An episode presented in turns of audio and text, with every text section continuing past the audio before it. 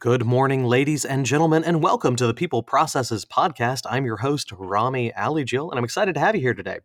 Today, we are going to be diving into the proposed joint employer rule that includes a new four factor test.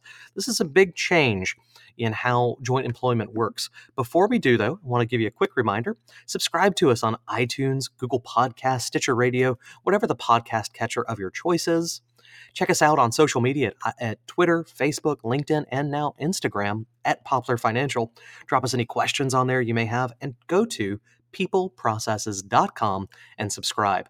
You get updates when we post new episodes, but more importantly, you get access to our subscriber only content, like our new People Processes Guide outline, which has uh, all of the life cycles and components that make up a great HR system, lays out goals, and helps you determine what you need to do to improve your employee experience.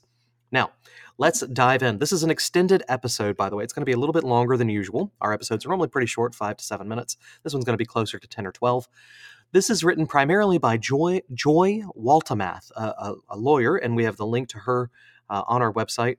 Uh, she wrote this up, and it's a great summary of what has changed or what is being proposed to change about joint employment. This is super important for anyone who's part of a franchise, uh, who is looking at franchising, or is in even a PEO situation, which this can super change how this is going to work.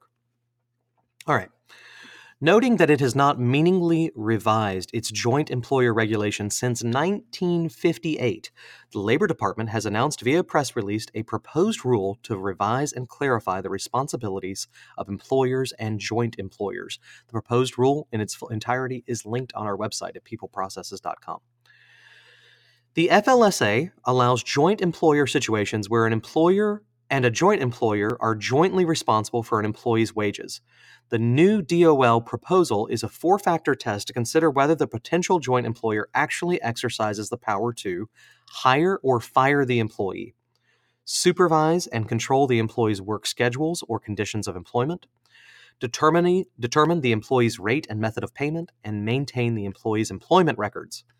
The proposal would ensure employers and joint employers clearly understand their responsibilities to pay at least the federal minimum wage for all hours worked and overtime for all hours worked over 40 in a work week, the agency said. This is important. It's going to reduce uncertainty. According to the Secretary of Labor, Alexander Acosta, quote, this proposal will, induce un- will reduce uncertainty over joint employer status and clarify for workers who is responsible for their employment protections. Providing public notice and commit- comment is the best way to move forward with another significant deregulatory proposal. End quote. In June 2017, the DOL withdrew the previous administration's sub-regulatory guidance regarding joint employer status, which did not go through the rulemaking process that included public notes and notice and comment. So that's why he's kind of throwing some shade back that way. Uh, that's been withdrawn. There's a lot of talk back in 2017 about uh, franchisors becoming responsible responsible for their franchisors' actions um, or franchisees' actions. This is pretty much the opposite of that. Here are some examples of how this will work, and the DOL has requested comment. The proposal includes a set of joint employment examples for comment that would further assist in clarifying the joint employer status, notably in the franchise industry. Here's a first example a nationwide restaurant franchise.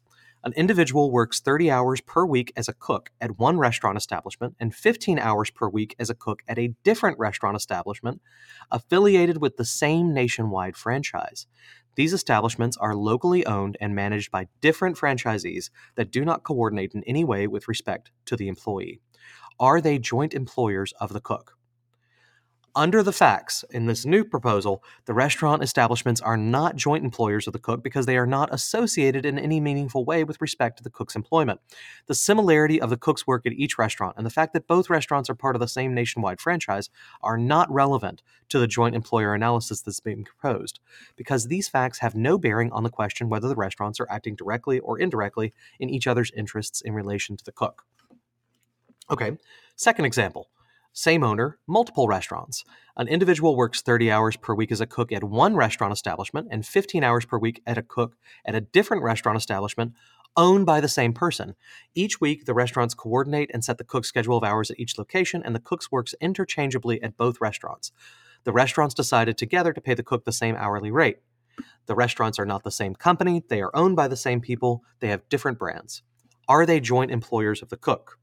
Under these facts, the restaurant establishments are joint employers of the cook because they share common ownership, coordinate the cook's schedule of hours at the restaurant, and jointly decide the cook's terms and conditions of employment, such as the pay rate.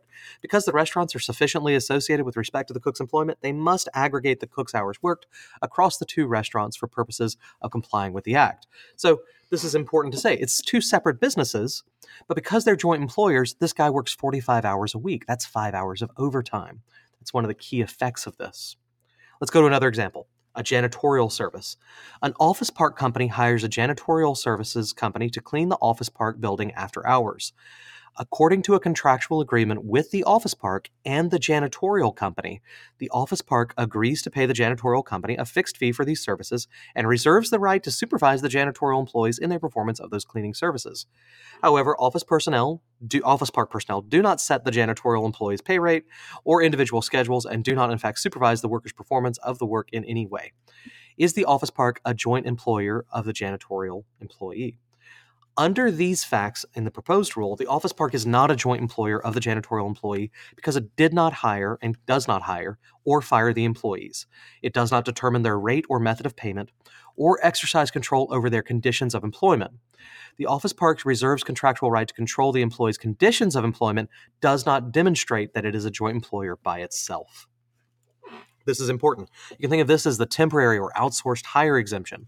If I have a temp staffing firm hire somebody in, bring them in to do the cleaning, and I'm like, I don't care who it is, you pick, you pay them what you want, I'll pay you this amount. I just want to make sure they're here at these times. That doesn't make me their employer. Okay. Just a few more examples to really get our uh, head around this. A country club contracts with a landscaping company to maintain its golf course. The contract does not give the country club authority to hire or fire the landscaping company's employees or to supervise their work on the country club premises. However, in practice, a club official oversees the work of employees of the landscaping companies by sporadically assigning them tasks throughout each work week, providing them with periodic instructions during each workday, and keeping intermittent records of their work. Moreover, at the country club's di- direction, the landscaping company agrees to terminate an individual worker for failure to follow the club's official instructions. Is the country club a joint employer of the landscaping employee?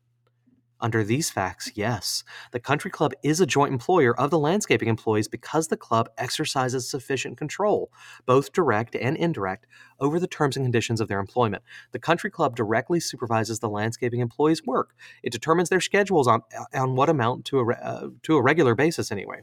This routine control is further established by the fact that the country club indirectly fired one of the landscaping employees for not following its directions. If I can fire you or get you fired, you're part of my company. Let's go to a staffing company. A packaging company requests a workers on a daily basis from a staffing agency. The packaging company determines each worker's hourly rate of pay, supervises their work, and uses sophisticated analysis of expected customer demand to continuously adjust the number of workers it requests and the specific hours of each worker, sending workers home depending on workload. Is the packaging company a joint employer of the staffing agency's employees? Under these facts, absolutely. The packaging company is a joint employer of the staffing agency employees because it exercises sufficient control over the terms and conditions of employment by setting their rate of pay, supervising their work, and controlling their schedules.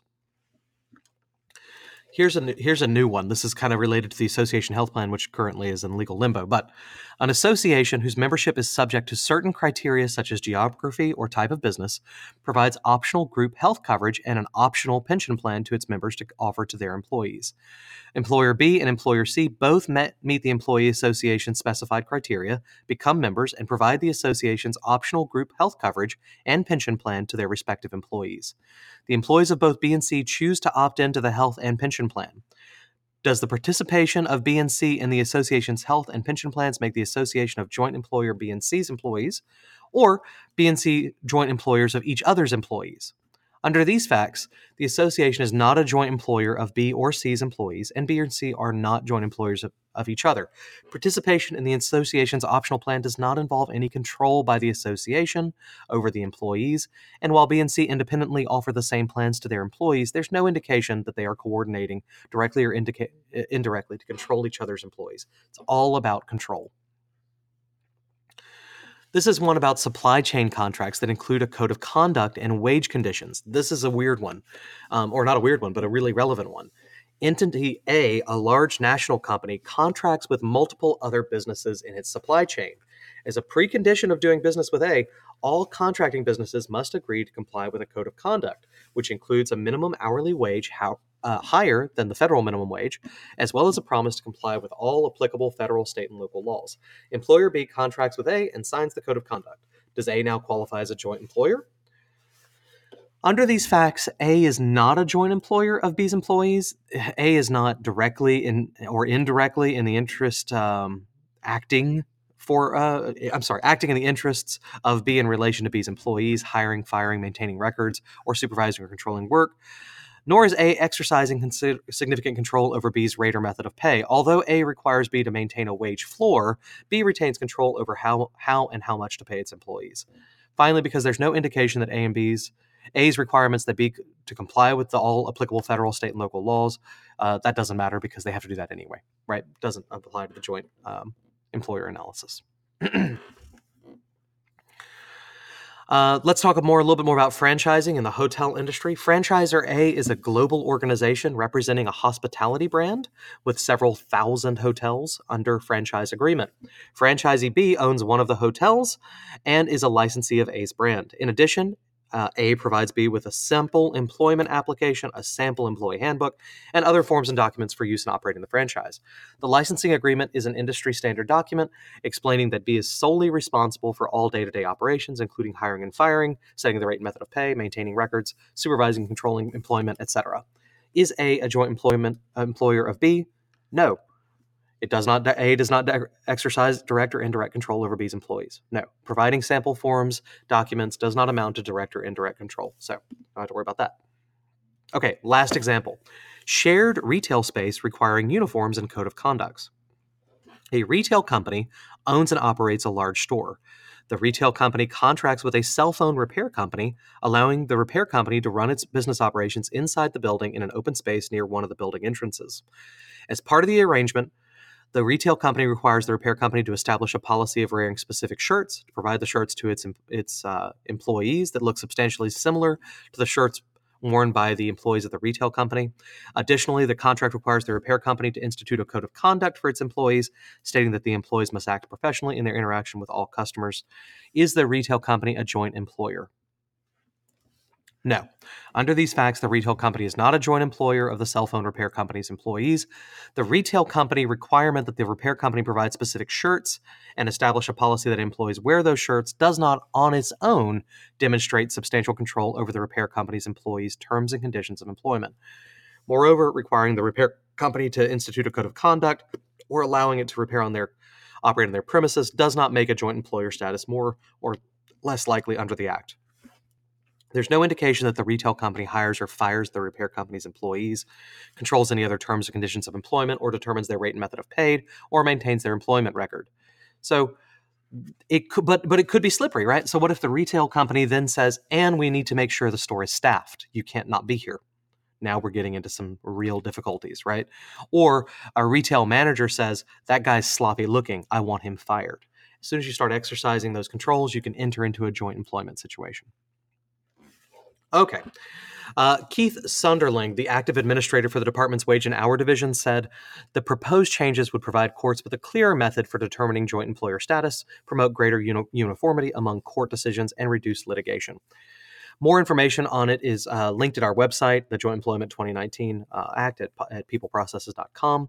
And the DOL encourages any interested members of the public to submit comments about the proposed rule electronically at regulations.gov. Uh, the rulemaking docket is RIN 1235 AA26. Again, link on our site. Once the rule is published in the Federal Register, the public will have 60 days to submit comments for those comments to be considered. Ladies and gentlemen, like I said, a bit long one, a little bit in depth, trying to make sure everyone understands what's going on here. Comment at the regulations.gov site if you have concerns or questions about it. We'd love to hear about what you think at LinkedIn, Twitter, or Facebook. Comment on the page that you see this on. We'd love to hear from you. Thank you for listening. Now it's time. My name is Rami Alijil. Go out there, have a great day, and get your work done.